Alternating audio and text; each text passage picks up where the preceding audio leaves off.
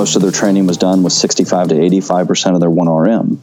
Uh, so actually, what we would consider pretty light uh, training is is what they thrived off of, and they were uh, the research was empirical. They they tried uh, implemented a uh, new routine or a variation on a routine on a group, and they looked at what the results were, and the results were world championships, gold medals, um, success uh, on the particular endeavor uh, that they were trying to trying to improve, and they pursued it to an extent. I, I remember, I think it's in one of Pavel's books where uh, there was actually a branch of of schooling it was the uh, school for analyzing special problems in jumping.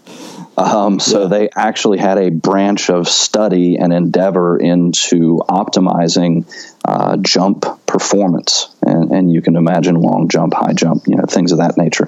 Uh, so they they really uh, they would dive in uh, to a, a, very deep level uh, optimizing um, whatever particular aspect of human performance that they were looking for. Hi, I'm Pete McCall, and welcome to the All About Fitness podcast. you guessed it. That voice you heard in the beginning is the guest for this episode, Mr. Brett Jones. Now, before I get into the full introduction for Brett, I got to tell you, this is a flashback back to the rack episode. I recorded this interview with Brett back in 2017 right when I was first starting the podcast. I started in 2016, did a little bit of work on it, didn't really do that much with it. I think I released about one episode a month, and it was more of just kind of learning. I was learning my way around it. And as I got into 2017, I started doing more and more interviews with some really good quality leaders in fitness and strength and conditioning. So, what I'm going to be doing over the next month, two, three months is bringing back some of those episodes because as the audience for All About Fitness has been growing, what happens, at least with my with my account, some of the older episodes drop off. And this is really good information. And what Brett and I talk about today, well, I'll go into that for a minute. If you're a fan of All About Fitness, if you could do me a favor, reach down, hit subscribe, follow All About Fitness. I'm trying to put out maybe four to six episodes a month. These full length interviews, along with little short, quick fit tips to give you a little something to think about along the way. I'm trying to build the numbers here. I'm trying to bring more information out to more people. And I'm looking ahead to make some real exciting changes to the podcast by the end of the year and by the beginning of 2021. And to do that, I need I need as much help as I can get. And the help that you can provide is hit subscribe. Or if you could do me a favor, reach down and give me a 20, 30, 50 star review. you know, whatever review you feel like is appropriate, I would appreciate it. You know how this works, folks. Reviews are the lifeblood of small content creators like myself. The more reviews we get, the higher up in the search rankings we go, and you know the deal. Anyway, let's get into it with Brett Jones. Brett is a director of education for an organization called StrongFirst. Brett has a really interesting background. He's actually an athletic trainer. A lot of times we hear the term athletic trainer, and we might think of personal trainer, we might think of strength coach. Well, an athletic trainer does something different. Now, Brett also happens to be a certified strength coach. If you ever see the letter CSCS after somebody's name who's writing an article or being interviewed for an article, the CSCS stands for Certified Strength and Conditioning Specialist. That's a certification by the National Strength and Conditioning Association that qualifies the strength coaches. Any collegiate level, any professional level strength coach has that CSCS credential. And what Brett and I talk about today is how he became involved in StrongFirst and what the benefits of serious strength training are. Really, this is a conversation about strength training, weightlifting, serious training, the reason why we need to rest, the reason why we don't need to push ourselves to the limit with every workout.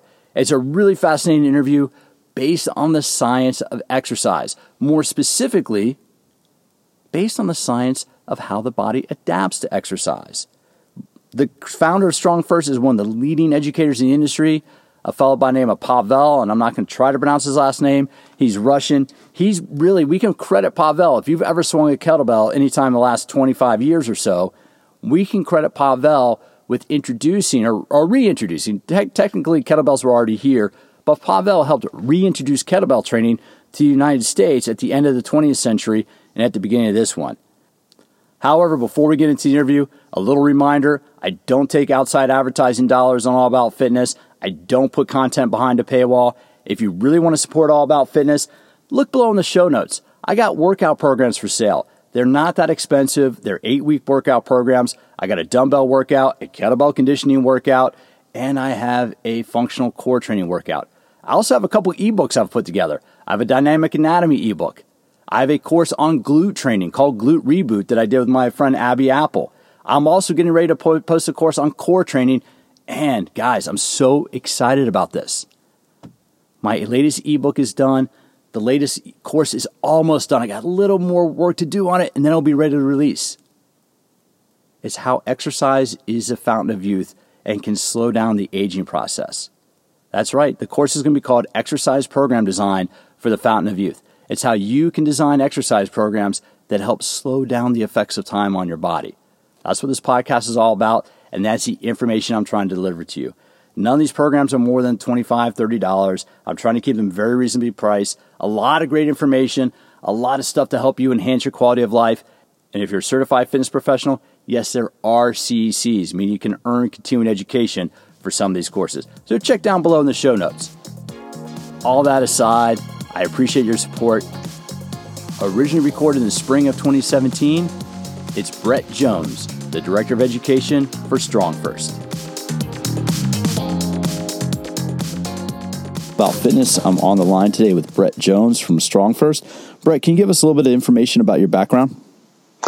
Pete, it's great to have the chance to talk to you and your audience today. Um, so the the long story of me kept uh, kept medium to uh, to brief. I have a background as uh, an athletic trainer, and so my uh, bachelor of science in sports medicine, master's in rehabilitative sciences, um, have been working either as an athletic trainer in the fitness industry for over 20 years. Um, I originally got certified with uh, Pavel um, when he was part of the RKC back in February of 2002. And then in April of 03, I started teaching with Pavel um, uh, as a senior instructor and have continued to work with him for about 14 years now and uh, now is uh, the chief instructor for StrongFirst. So also hold the uh, NSCA's CSCS certification and do uh, present at their conferences uh, as well, and also work with functional movement systems, part of their advisory board, and been traveling and teaching with them for coming on 11 years now.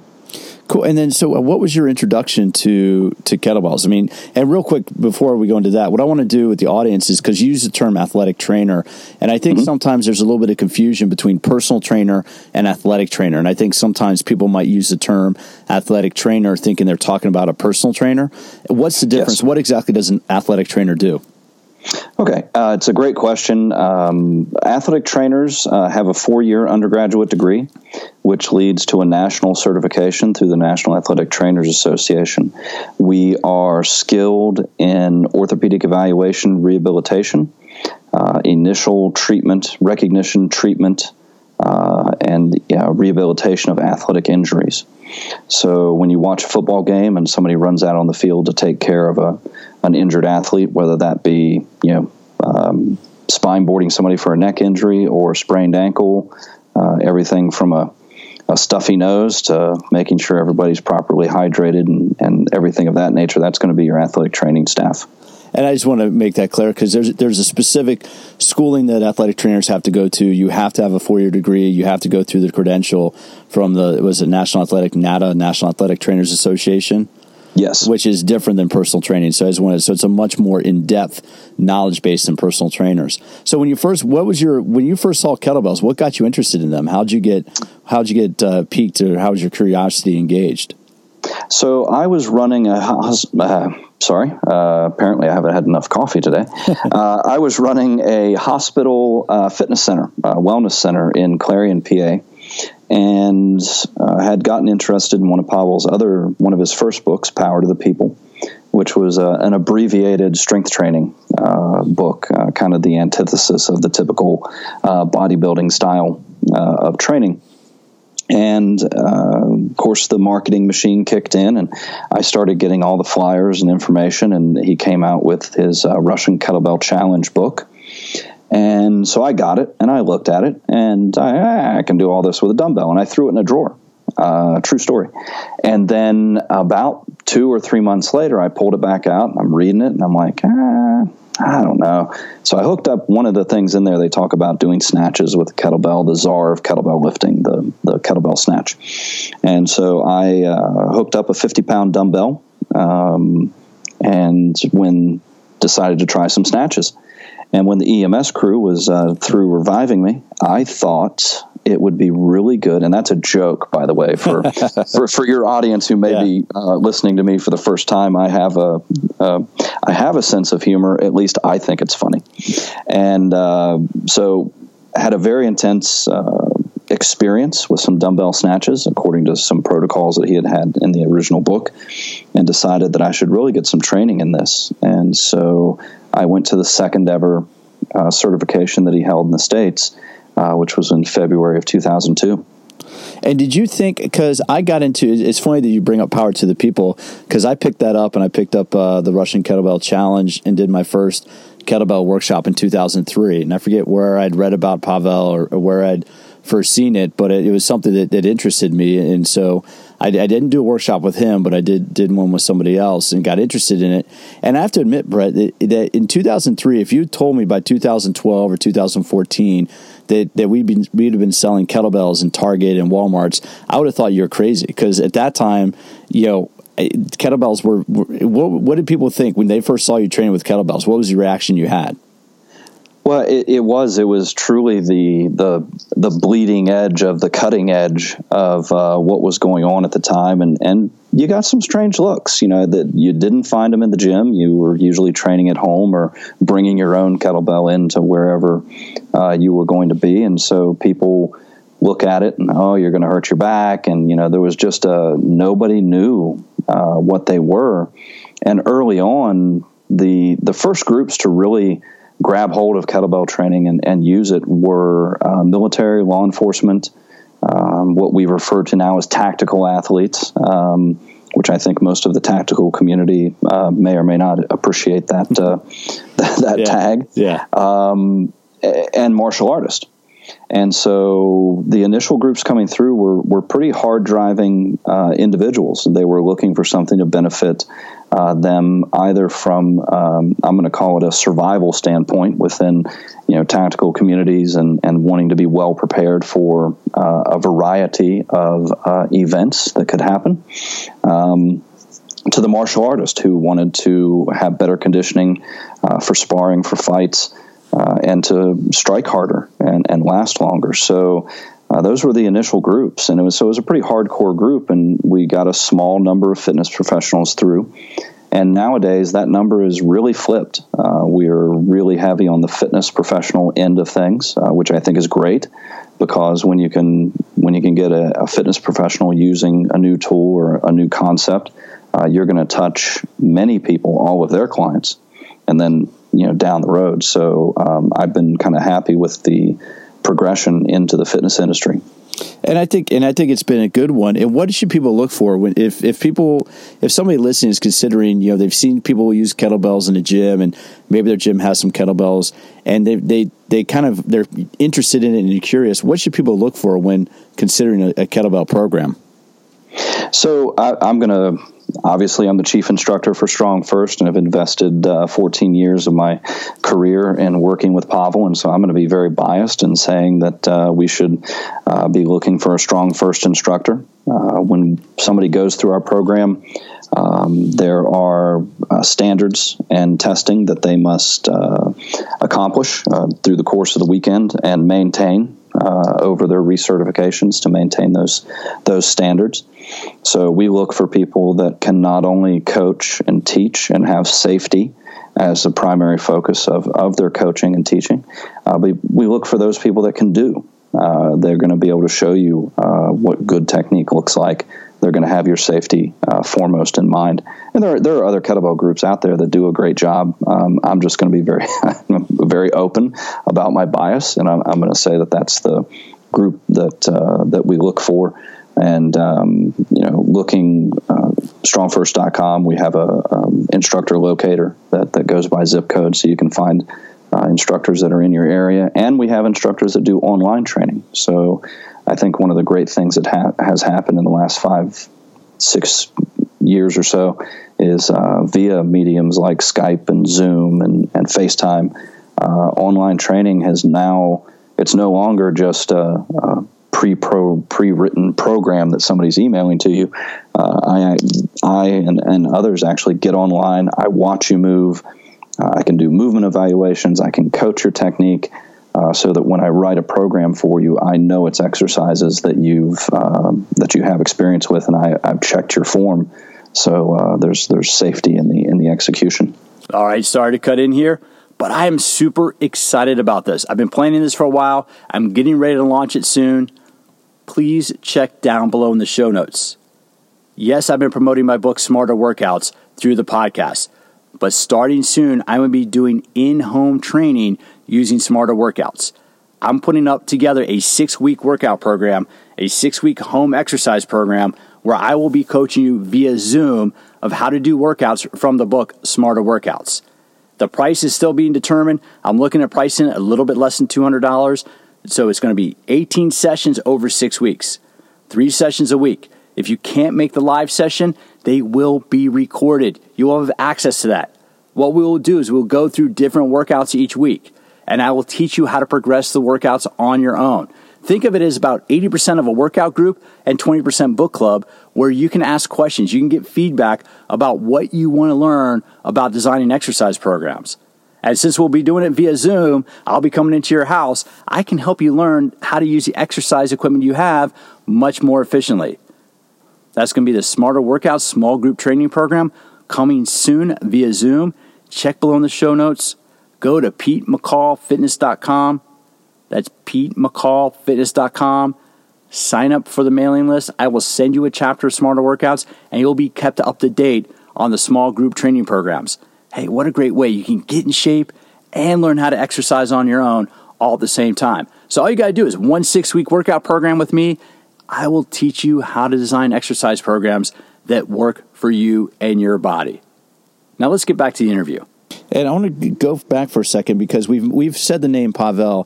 Can you give us a little bit of background about kind of who he is and a little bit about he comes from? I mean, he he grew up in the Soviet Union and came and, and developed in the Soviet Union. Let's talk a little bit about why that's so important and how that sets him apart from other strength professionals that might be working in the states.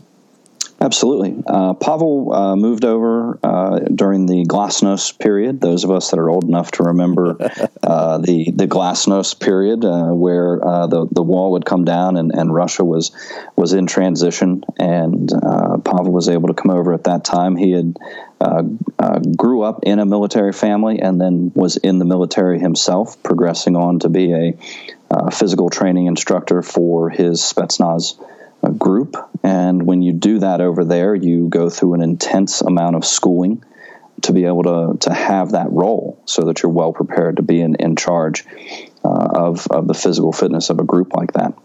And his group uh, was interested in, and participated in what we would term, martial artists would term, hard style martial arts uh, Kyokushin uh, karate, uh, and I'm mispronouncing that because I I, I don't Kyokushin uh, karate. I'm again I'm mispronouncing it, but it's a hard style karate that's based on a lot of hard strikes, and um, uh, it, it, it, certainly brings with it a lot of our uh, hard style uh, focus in generating tension and being able to um, effectively bring your strength to an activity.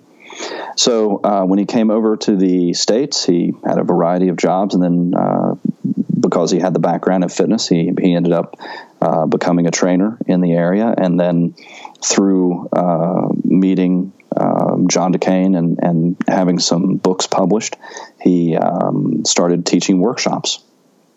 And that, that led to me myself getting involved in, in us. Uh, but his, his, background and, and, and depth of knowledge in the area is uh, he he blows past me in the first five minutes of a conversation. I mean, it's it's I got to tell him to slow down all the time so that I can keep up. So he has a he has an incredible depth of knowledge in in just the human physiology and training. And, and that's one thing that I don't think people realize because you know we we're so clouded that uh, those of us that grew up in in in the U.S. and, and got into fitness early on. I mean, I think probably we can both agree that the, the Encyclopedia of Bodybuilding by Schwarzenegger was probably one of the first books. I know that was the first book I bought. Um, and when you look at what the Soviets were doing, the Soviets, when the Soviets looked at human physiology, whether you were a worker, whether you're an athlete, whether you're a soldier, you belonged to the state. So the Soviets had the best research and data going back, you know, 60 years now about human performance. So what is it about the Soviet method or, or, or kind of that Eastern method of training that's so different from what we've done here in the West? Well, and I think this will segue perfectly into some of our the rest of our uh, conversations. Um, in the in the old Russian um, Olympic weightlifting method, so yeah, the, the the old Russian machine was based on winning gold medals and and showing some superiority uh, over the West, and um, so, but there, it, it's kind of counter. I guess it's counterintuitive um, the, there was a Bulgarian system which relied on much heavier uh, weight training, but the Soviet system really most of their training was done with 65 to 85 percent of their 1RM. Uh, so actually, what we would consider pretty light uh, training is is what they thrived off of, and they were uh, the research was empirical. They they tried uh, implemented a uh, new routine or a variation on a routine on a group, and they looked at what the results were. And the results were world championships, gold medals, um, success uh, on the particular endeavor uh, that they were trying to trying to improve. And they pursued it to an extent. I, I remember, I think it's in one of Pavel's books where. Um, or this was a conversation with him where we talked about the fact that uh, there was actually a branch of, of schooling um, and the Russian uh, names are not as, as concise as, as ours. Um, it was the, I'm trying to get this right. It was the uh, school for analyzing special problems in jumping. Um, so yeah. they actually had a branch of study and endeavor into optimizing uh, jump performance, and, and, you can imagine long jump, high jump, you know, things of that nature. Uh, so they they really uh, they would dive in uh, to a, a, very deep level. Uh, optimizing um, whatever particular aspect of human performance that they were looking for. And that's much different than what we did here in the West because at that time in the 60s and 70s, well, first of all, in the 60s, not many people were outside of the bodybuilding community were weightlifting, and even in the 70s. And what I think people don't realize um, often, Brett, is that professional athletes, you know, in the States were told not to lift weights. I mean, the thought was that professional athletes wouldn't lift weights because it would slow them down. Meanwhile, at the same time, the Soviets were doing, as you as you mentioned, mountains of research on how strength training can improve human performance. And so, I think Soviets the Soviets brought such a technical skill and understanding to exercise physiology, so that when you had, you know, when Glasnost occurred and you had people like Pavel coming over here, it kind of blew the doors off of what we were doing fitness wise. So, what what is it about um, the Russian method of kettlebell training? What's why is that um, such a kind of a, a, precise approach to kettlebell training, and what are the benefits of it? So, and, as far as kettlebell training goes, there's um, there's many different styles. Um, there's a competitive sport aspect called Girevoy Sport. Uh, so it is an internationally contested um, form of, of competition. And uh, you're going to see some very different techniques in there. The techniques that we teach within SFG, the Pavels uh, brought to us, were certainly more directed towards uh, not only optimizing conditioning but uh, strength and power production. So um, I would probably one of the most concise ways that I can put it is that we look at safety as part of proper performance. Uh, we don't perform an activity and then hope to be safe. Uh, we think that uh, proper form, proper execution, uh, technique, um, programming, these these are all aspects of safety and how we approach uh, training for the individual. So uh, you know, just right there, I think there's a there's a focus on on not only optimizing performance, power, strength, uh, but also on safety, because we just look at that as part of the same package. Um, the, the training is certainly focused on uh, having a uh, a utilitarian aspect to it where it's uh, very efficient um, and um, get, gets us uh, to our goals so that we can go do other stuff. Um, I've also been fortunate to work with uh, Dr. Uh, Ed Thomas, and um, you know, when you look at old time physical culture, um, there was um, the martial, which was the ability to respond appropriately to aggression. There was the uh, restorative, uh, which was uh, meant to bring us back to center. Because when you study uh, the martial aspects and you're learning how to be, either be a good soldier or martial artist or whatever the case may be, uh, in the aspect of sparring and training, you can get kind of quote knocked off center. Uh, you take some dings and you got to be able to come back to center, recover from your training. Um, and then there was the the pedagogical, theoretical body of knowledge that supported the other two. Um, fitness has become our martial art in the states. Uh, it's where we go uh, to prove or perform uh, to to a certain extent. Instead of getting fit to go do something else, fitness has become a goal unto itself, and uh, that that I think that brings with it certain unique uh, aspects. Um, certainly, everyone should exercise. Everyone should be uh, quote fit, and you know, fit is a that that's a very broad term that that we could spend a whole other podcast on. um, but you know that that idea that fitness is what we do instead of something we do to be able to go do something else, uh, whether that's play tennis or hike or you know whatever the case may be. Um, certainly, if you're training military law enforcement, you know their goal is to use fitness to support their other endeavors. Uh, so we uh, kind of keep that in mind as far as uh, our training. And I think that's you know I think that's an important thing because what people lose sight of is that originally training started with a purpose, as you mentioned, to support a specific sport or specific activity.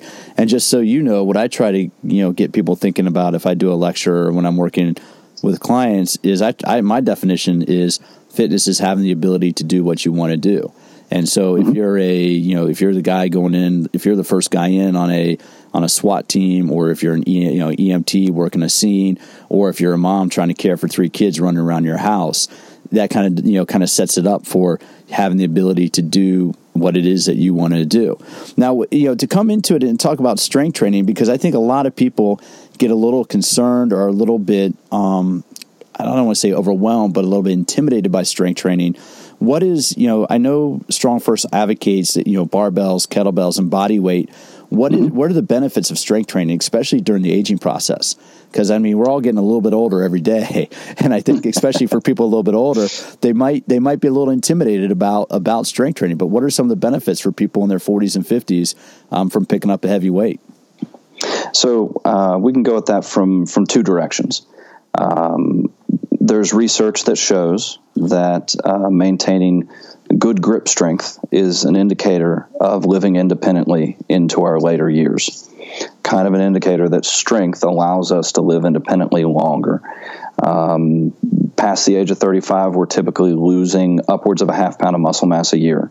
Uh, age related sarcopenia or the loss of muscle mass uh, starts to kick in, and it's gradual at first you know, if you're a 35 year old and, and you, you lose, you know, whatever, a quarter pound of muscle because your activity levels have dropped, uh, it's not going to be really noticeable. Yeah, by the time you're 55, 60, 65 years old and you haven't done anything to counteract that loss, um, then then things are really starting to to head the wrong direction, and you're definitely going to notice uh, that age related muscle loss. You're going to notice the decrease in metabolism, the decrease in strength uh, the inability to kind of do some things that you want uh, to be able to do. So, strength training is one of those things that uh, we certainly approach strength training a little bit more from a neurological standpoint. And I say that because when you bring Pavel's background of training military people, and uh, the being heavy wasn't always a benefit when you were uh, in a military or martial art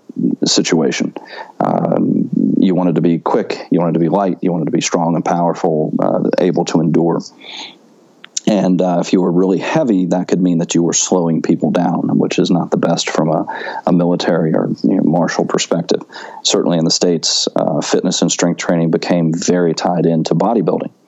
And you know, the only reason you would pick up a weight would be to get bigger. Um, that's not necessarily everyone's goal. Um, but we can enhance people's strength by optimizing kind of certain neurological aspects of strength training, and then we just add some volume in order to uh, hit the muscle building uh, end of things. And like I said, with the kind of the old uh, Soviet methods and everything, uh, the training uh, wasn't always quote heavy. And that's a perspective thing. I remember Marty Gallagher talking about his uh, powerlifting coach, Hugh Cassidy, um, walking by a bar at a powerlifting meet. They were there um, handling or, or, managing another lifter. And the bar was loaded to 500 pounds. And Hugh walked in, dress clothes, you know, whatever street clothes he was in, uh, squatted 10 times, 500 for 10, uh, racked it and walked away. And Marty was like, that was amazing. And his res- uh, Cassidy's response was, it's just 500 pounds. Now, to put that into perspective, his one RM at the time was a thousand. So for him, that was a 50% one RM effort. Um, so heavy always goes in quotation marks.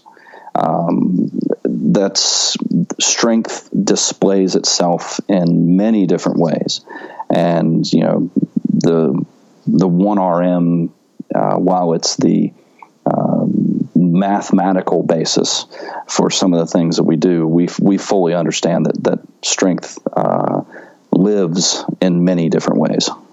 And just for listeners, one RM means one rep max. That's generally how yes. we classify how much weight a person can lift. So in that example, being able to do a thousand pounds would be your one RM. And and what what I also think is important to point out is that a lot of times strength has nothing to do with muscle size. Would you agree with that? Is that because you can look at people who are very strong and and you know like Pavel bring somebody in that example, and there are other people that are incredibly strong, but they don't look big like we normally. Because I think when people think of strength, they think of these overly muscular bodybuilding types. So what it is, I mean, what's the difference between like training for strength and training for size? I mean, how does that how does that work when when it comes down to actual weightlifting and putting it into practice? Definitely. Uh, you know, if we look at it from either an Olympic lifting perspective or a powerlifting perspective, and so differentiating those two, uh, Olympic lifting being the competition of clean and jerk and bar- barbell, clean and jerk and snatch, powerlifting being the um, bench press, squat, deadlift for a maximum uh, attempt in competition. Um, powerlifting maybe not the most aptly named, considering it's uh, strength lifting and Olympic lifting is more power based. But um, you have competitors in those sports who spend a career at the same weight class. Uh, you can look up the Pocket Hercules, do a Google search on the Olympic lifter, the Pocket, Pocket Hercules, who was about 130 some odd pounds and, and stayed in that category for a significant period of his career, setting world records and constantly increasing his strength. Um, we tend to think if you lift weights, you get bigger, and that's the only way to get stronger. Uh, whereas you can look at Olympic lifting and powerlifting, and you can see athletes uh, who maintain the same weight class uh, Judd Biasiotto uh, is another good example um, who had a world record squat of um, over 600 pounds at 132 pounds. Um, a, a, staggering, just mentally, just mind-boggling uh, lift. Uh, but he did that at, competing at a weight of 132. Um, so uh, bodybuilding kind of gave us the impression here in the states that uh, if you lift weights, you get bigger, and that's the only way to get stronger. Uh, if we optimize the motor patterns, the neurological aspect of uh, strength, we can continue to get stronger um, for a significant period of time, um, regardless of, of, gaining size. Gaining size becomes, at a certain point, uh, a matter of adding volume to the routine um, most of your good, just strength based routines that don't add a lot of size are actually pretty low in volume. We're just, uh, and pretty consistent, uh, meaning we can train the same lift uh, way more times a week than we traditionally think of. Uh, training a muscle part or a body part, uh, muscle or body part here in the States, um, your training can be very consistent multiple times a week. And I think you know it comes back to you did a, a, great job of bringing that back around because you talk about the technical movement, and when we move well, and I know you work with Gray with functional movements, um, functional movement systems. When we move well, then we're recruiting all the muscle fibers to pr- produce force when it's necessary. And so I think that that's one thing that people don't think about often because I think when when the average person is like, okay, I'm going to go to the gym and work out, they don't they don't understand the fact that exercise is a component or exercise is a function of movement. You know, why is it so important to, to, to work on movement first before going and trying to pick up a weight or trying to do a, a lift? I'm going to go two directions on this because um, we at StrongFirst really feel that strength is a skill. And we treat our strength training practice as skill practice where you, I think in the U.S. Or, or, I think it's typically thought of that if I'm working on a skill, maybe I'm shooting baskets or I'm a golfer on the range uh, working on their swing. Uh, we treat execution of a bench press, a military press, a squat, whatever the case may be, as a skill that we want to enhance and learn better. And when you look at some of the EMG research, the um, an inexperienced lifter uh, if you look at the EMG, where we want to have these smooth transitions between muscle groups, uh, it looks like somebody who's trying to learn how to drive a stick, right? We've all been in that. Car. Well, not nowadays. It's actually hard to find a car that's a manual uh, versus an automatic. But if you've ever been in a car with somebody who's trying to learn how to drive a manual, there's there's some rough transitions between gears, right? You're getting yeah, jerked yeah. back and forth, and and the car stalls and things like that.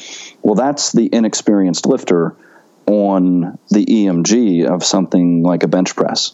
And the bench press is deceptively simple, yet a very high skill activity once you take it uh, to that point. Whereas when you look at the EMG of a, an experienced lifter, when we want those smooth transitions from the lats to the chest to the shoulders to the triceps, we're kind of optimizing that pressing groove. You see very smooth transitions between all of those muscle groups and, and positions in the in the bench press. Um, it's more like being in the car with a Formula One driver, where you can't even feel the shift of gears; you just go faster.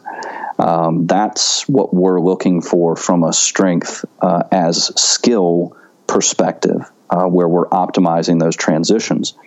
F- to tie in the movement, uh, when you have a restriction in, in a movement pattern, uh, when you lack the just basic movement skill uh, competency or fundamental movement uh, abilities, you have artificial breaks on your skill and strength development.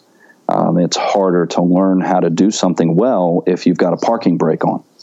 So now imagine the Formula One driver uh, with a parking brake uh, on all the time. Uh, they're not going to win the race. It's going to be a very uh, um, challenging thing to do. So the idea of being able to move well before we move often simply means just move well enough so you can adapt to your training. And that's really all we're looking for. Uh, take the parking brakes off. Let's make sure that you move well enough. And uh, that's something that uh, Pavel, um, you know, as we started teaching more and more people, and we started seeing people coming in with uh, some typical um, restrictions, um, a little bit kyphotic, a little bit too much time sitting behind the desk working on the computer, T spine gets a little uh, tight or the hips get tight because we're seated. And for something like the kettlebell swing, where we really want to be able to reach zero at the hips, extend the hips um, as far as we can in a symmetrical stance movement like the, the kettlebell deadlift or swing, um, we started having people come in who couldn't fully extend their hips. They were too restricted in the anterior chain. Um, so we had to start incorporating things to help uh, people move well enough to be able to get the benefit from things like the kettlebell um, swing and, and, deadlift. And what are a couple of movements that somebody could do to kind of so if people are stuck at a desk for hours a day, what are one or two little movements that somebody could do coming into the gym to kind of undo the from being in a seated position for most of the day? So for myself, I'm, I'm going to say um, it's more than one or two things. Um, if you're in that situation, and my job over the last couple of years has become more computer based, I'm doing administrative work within StrongFirst and FMS and things of that nature. So I spend a lot of time writing and typing. And when did email become a job? I, yeah, you know what? I, I totally get it. Yeah. Yeah, there's days where I sit down and I don't accomplish anything other than answering emails. And I end the day going, what was that? Like it was effective. I had to do it, but when did this become work? Yeah. Um, so foam roller, a little bit of soft tissue work. Um, it's not self myofascial. It's not. It's it's just a nice way to uh, work on a little soft tissue quality. Uh, so I'm going to recommend a nice basics um, uh, foam roller or soft tissue uh, routine. Uh, that just kind of gives us an opportunity to shake the etch a sketch. Um, and, and, for the kids that might be listening who don't know what an etch a sketch is, if you go to the App Store, there's about 30 different uh, etch a sketch apps that you can download, uh, and then you'll know what it is. Uh, but you know, you draw the picture, and then if you didn't like it, you shake the etch a sketch. So the soft tissue work and a little bit of um, joint mobility work, uh, we tend to call it dynamic warm up nowadays. Um, between those two things, we get a chance to shake the etch a sketch. And during our training, we can draw a new picture. And hopefully, if we keep drawing that new picture, it sticks around um, for much longer. So, uh, once you're you've done a little soft tissue work and you know your joint mobility or dynamic warm up should include things that make sure that your hips are extending fully, that you have a good base of mobility at the ankle, hips, and T spine, and um, ground force method and uh, a couple of other um, schools of, of movement uh, are are good ways to just have efficient routines that check in on that. And that's something that Pavel always brought with him. You know, it wasn't just one thing. Pavel has super joints and fast and loose and relax and stretch. And the idea that uh, he, he always looks at me funny when I tell him people are not stretching for a half hour three times a week.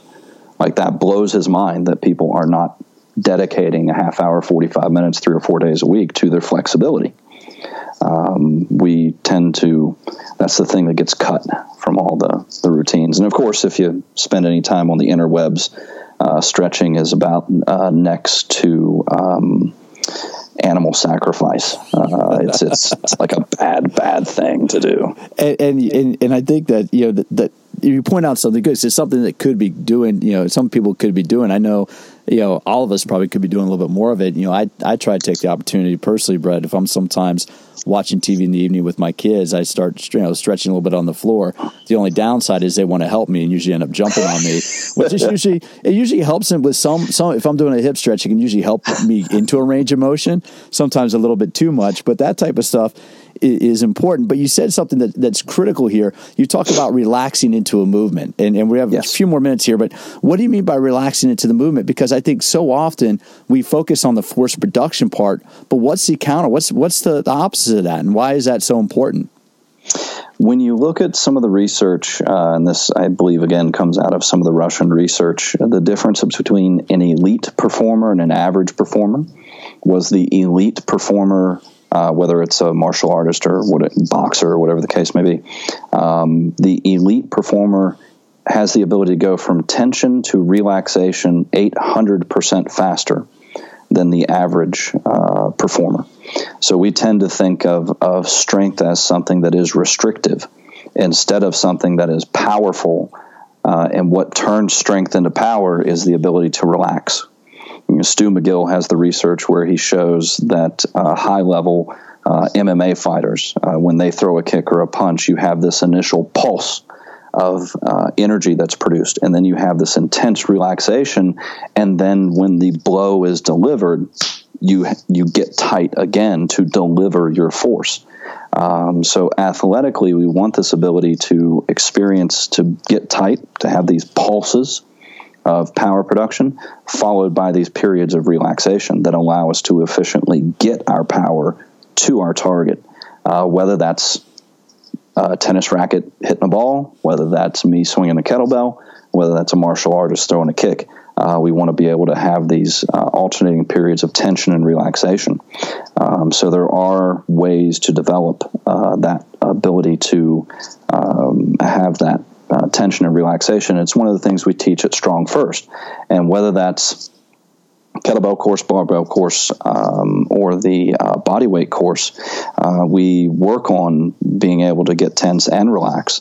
Uh, because um, even if you're not a martial artist, you know you're not concerned with delivering a great kick.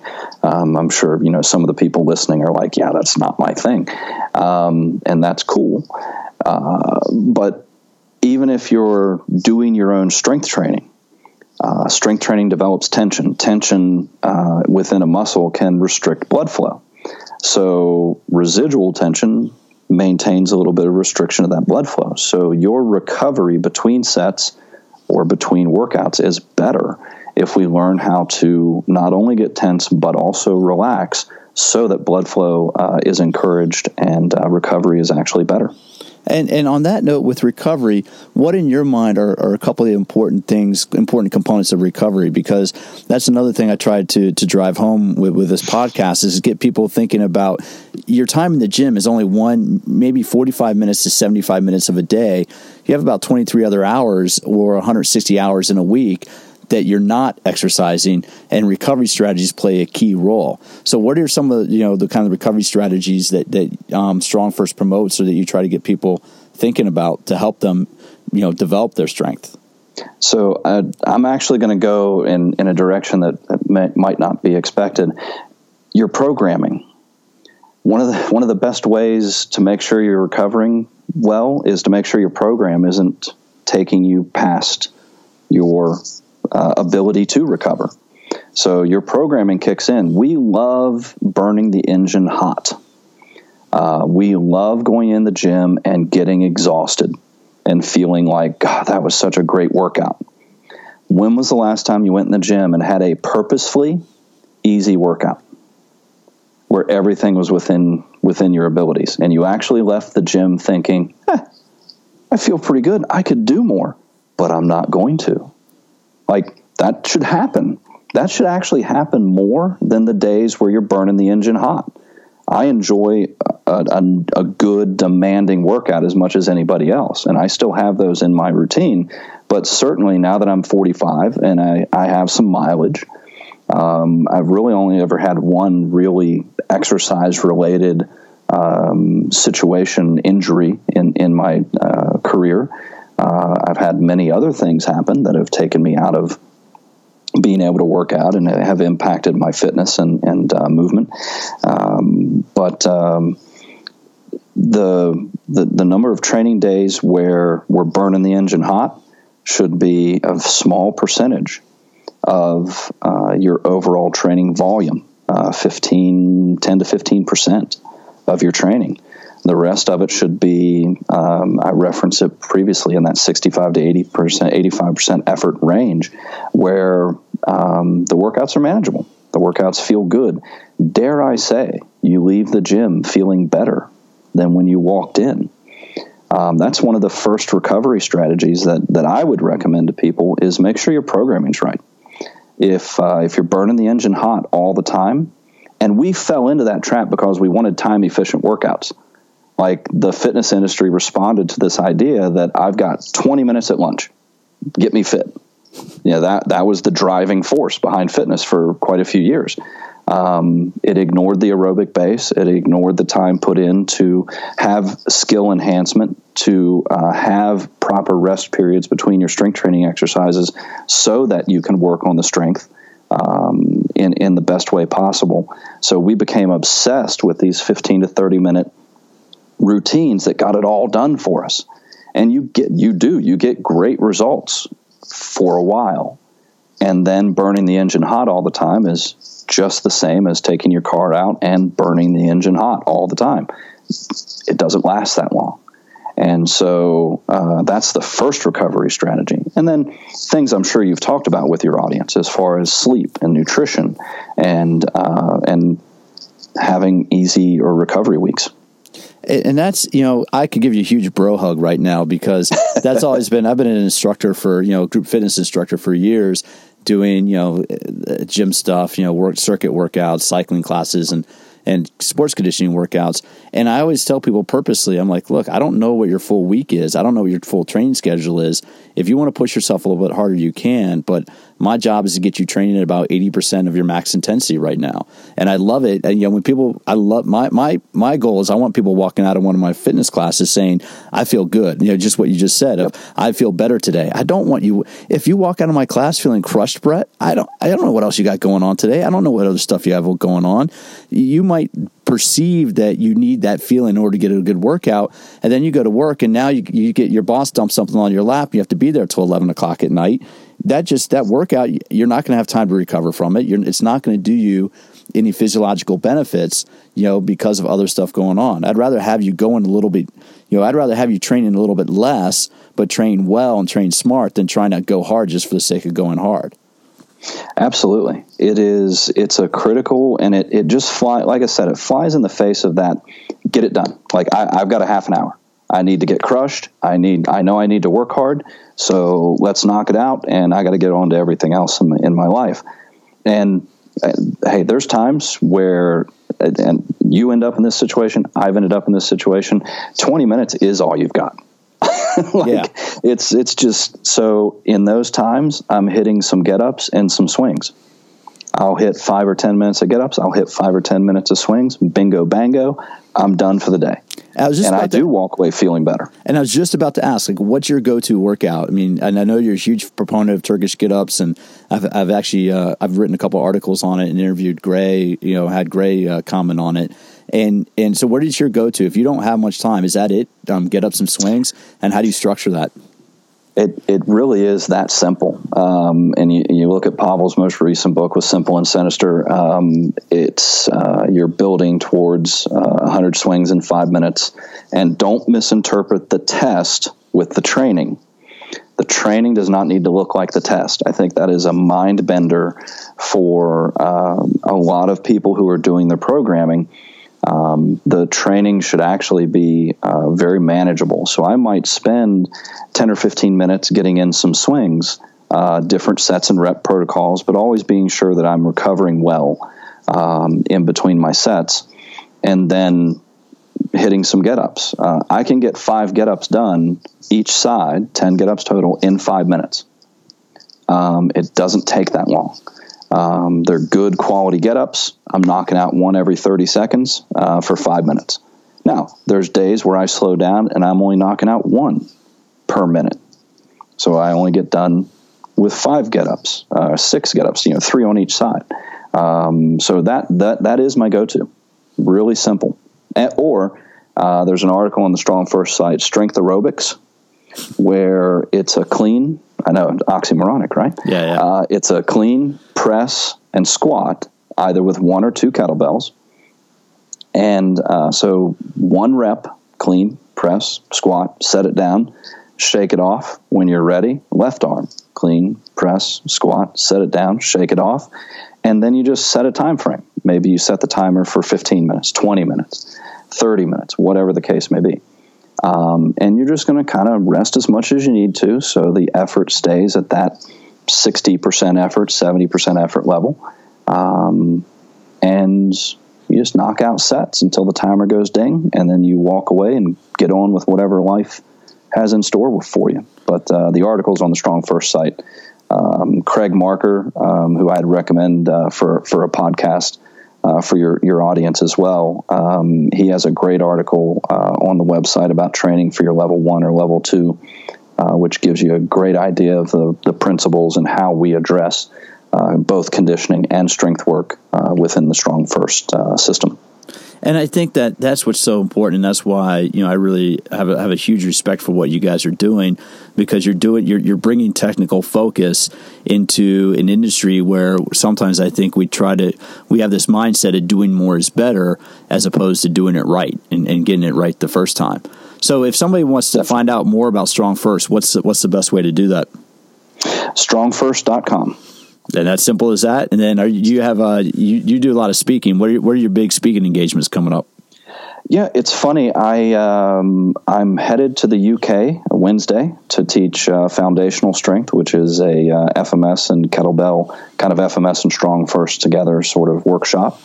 Um, I'll be uh, teaching at a couple of StrongFirst events during the year. Uh, teaching a level two in April, uh, level one in Denver, um, another level one in Brazil in uh, October, and uh, then a variety of FMS workshops throughout the year. I'll be at the NSCA TSAC uh, conference in April and uh, the NSCA personal trainer conference again in October. I think it's in October. Um, so, yeah, it's kind of all over the place, and I'm just very fortunate uh, very fortunate to get to do this uh, as a job.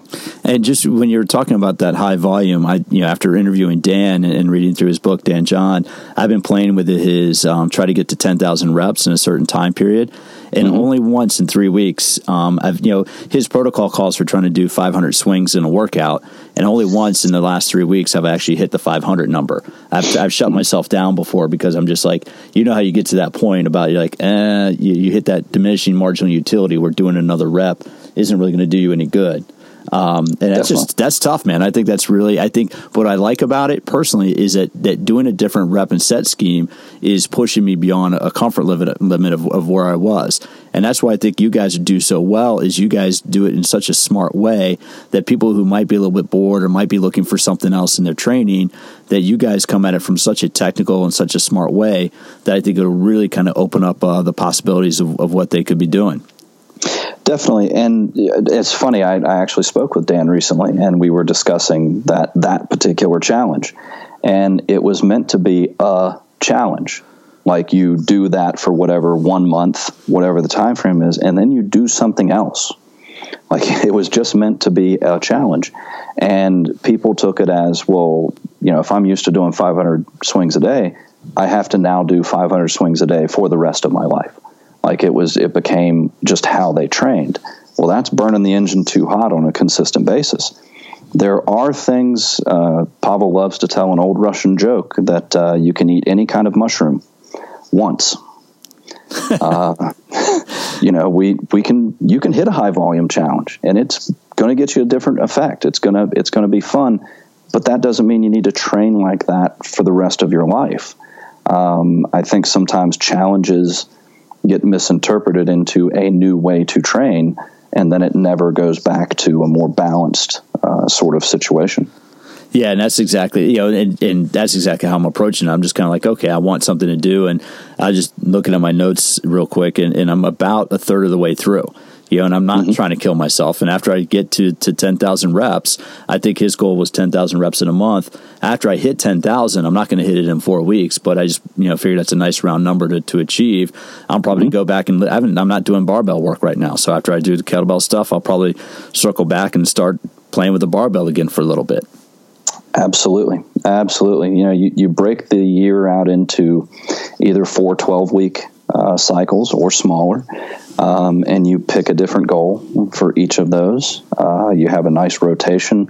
It's kind of like, you know, what's available in the store. If you stick with what's in season, uh, and we don't live like that anymore, right? We have access to anything we want anytime we want it because it can be shipped in, it can be flown in. If you go with a little more of what's in season and what's available, you have a rotation of foods to your diet uh, that is very healthy and we can bring that rotation of goals, lifts, emphasis uh, to our training as well. And that's one thing I've advocated for years is I've tried to get people thinking about as the seasons change, your training, whatever you're doing for your fitness should change. Your season's about 12 to 13 weeks. And so you hit mm-hmm. that, you know, it's, it's funny. You know, it, this is our first conversation and it, it's, and I really appreciate it because, you know, it's nice to see, even though you and I, you know, haven't worked with each other before, at least lets me know it's a validation that uh, the mindset I've been using is, been something that's based in science. And that's what you're going to hear. I think for listeners, when you, when you talk to a good trainer, when you talk to a good coach, and when you talk to somebody that has that technical experience, it should be consistent with what other people have said. You know, mm-hmm. if, somebody is coming out at you telling you to do X, Y, Z for fitness, and, and you can't find, and if you haven't heard anybody else say the same thing, you shouldn't listen to them. But when you talk to good people who know what they're doing, you're going to hear a lot of the same stuff, which is lift hard, lift well, and recover well. Would that about sum it up? Yep. Would you agree with that? Absolutely. Absolutely. Right. And dare I say, training should be fun. Enjoy what you're doing. I, I, think that's the key part. Well, Brett, thank you very much for your time. I greatly appreciate it. Um, Brett Jones, and your title is the uh, chief instructor for StrongFirst. Chief instructor for StrongFirst. I'm going to have the website for StrongFirst as well as a trainer locator. So if you're look, if you're interested in in learning the technical aspects of weightlifting, you can definitely get there with a StrongFirst trainer, and you can find that in the show notes. So thanks for your time, Brett. Awesome. Thank you, Pete. It's great to have the chance to chat and uh, with you and your audience. One of the fun things about that conversation is that Brett is a serious guy. Eh, well sort of serious. I mean, he comes across as serious, but he does have a sense of humor. And what I love about this conversation, I really enjoyed listening to it again, is hearing that the fact that, you know what, sometimes it's okay not to try to push yourself. Right? I mean, we all get stuck in that trap. We think we got to work out. And I don't know about you, and I still do this from time to time. Maybe I, well, I don't go out right now. I'm recording, I'm re recording this in the, in the summer of 2020 where some restaurants are open. So, anyway,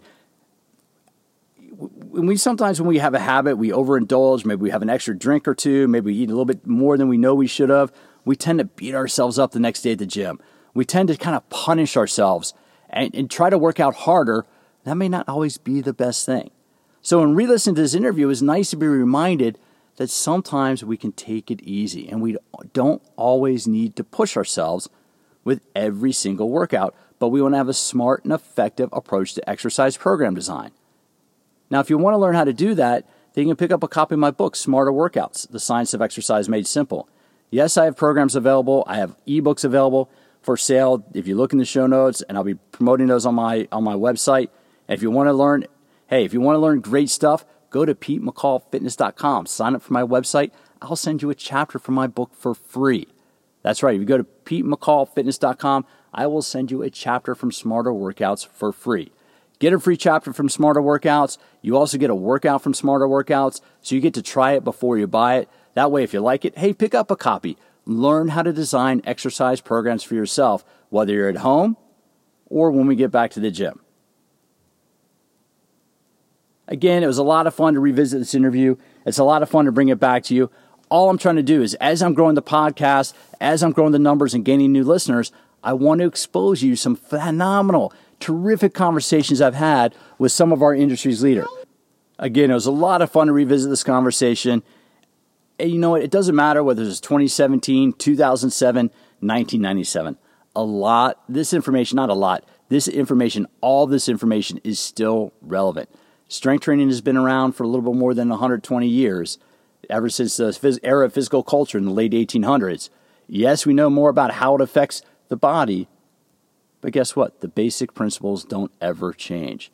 If you lift heavy, give yourself a time to rest and recover. If you don't want to lift too heavy, just move. Get out, move. Burn some calories, do something. Because when it comes to exercise, a little bit of something is certainly a lot better than a whole lot of nothing. If you want to stay connected, reach out to me. I'm on Instagram, Pete McCall underscore fitness. If you're looking for great exercise ideas, if you're looking for great exercise information, I got a lot of free content up on my YouTube channel, All About Fitness Podcast. That's the All About Fitness Podcast channel on YouTube, where I'm putting content out to help you learn how to use exercise and fitness to enhance your quality of life. You can always reach out to me and connect me DM through Instagram. Again, Pete McCall underscore fitness on Instagram. Or just bypass that and email me directly, Pete at PeteMcCallFitness.com. That is Pete at PeteMcCallFitness.com. As always, thank you for stopping by, and I certainly look forward to having you join me for future episodes of All About Fitness.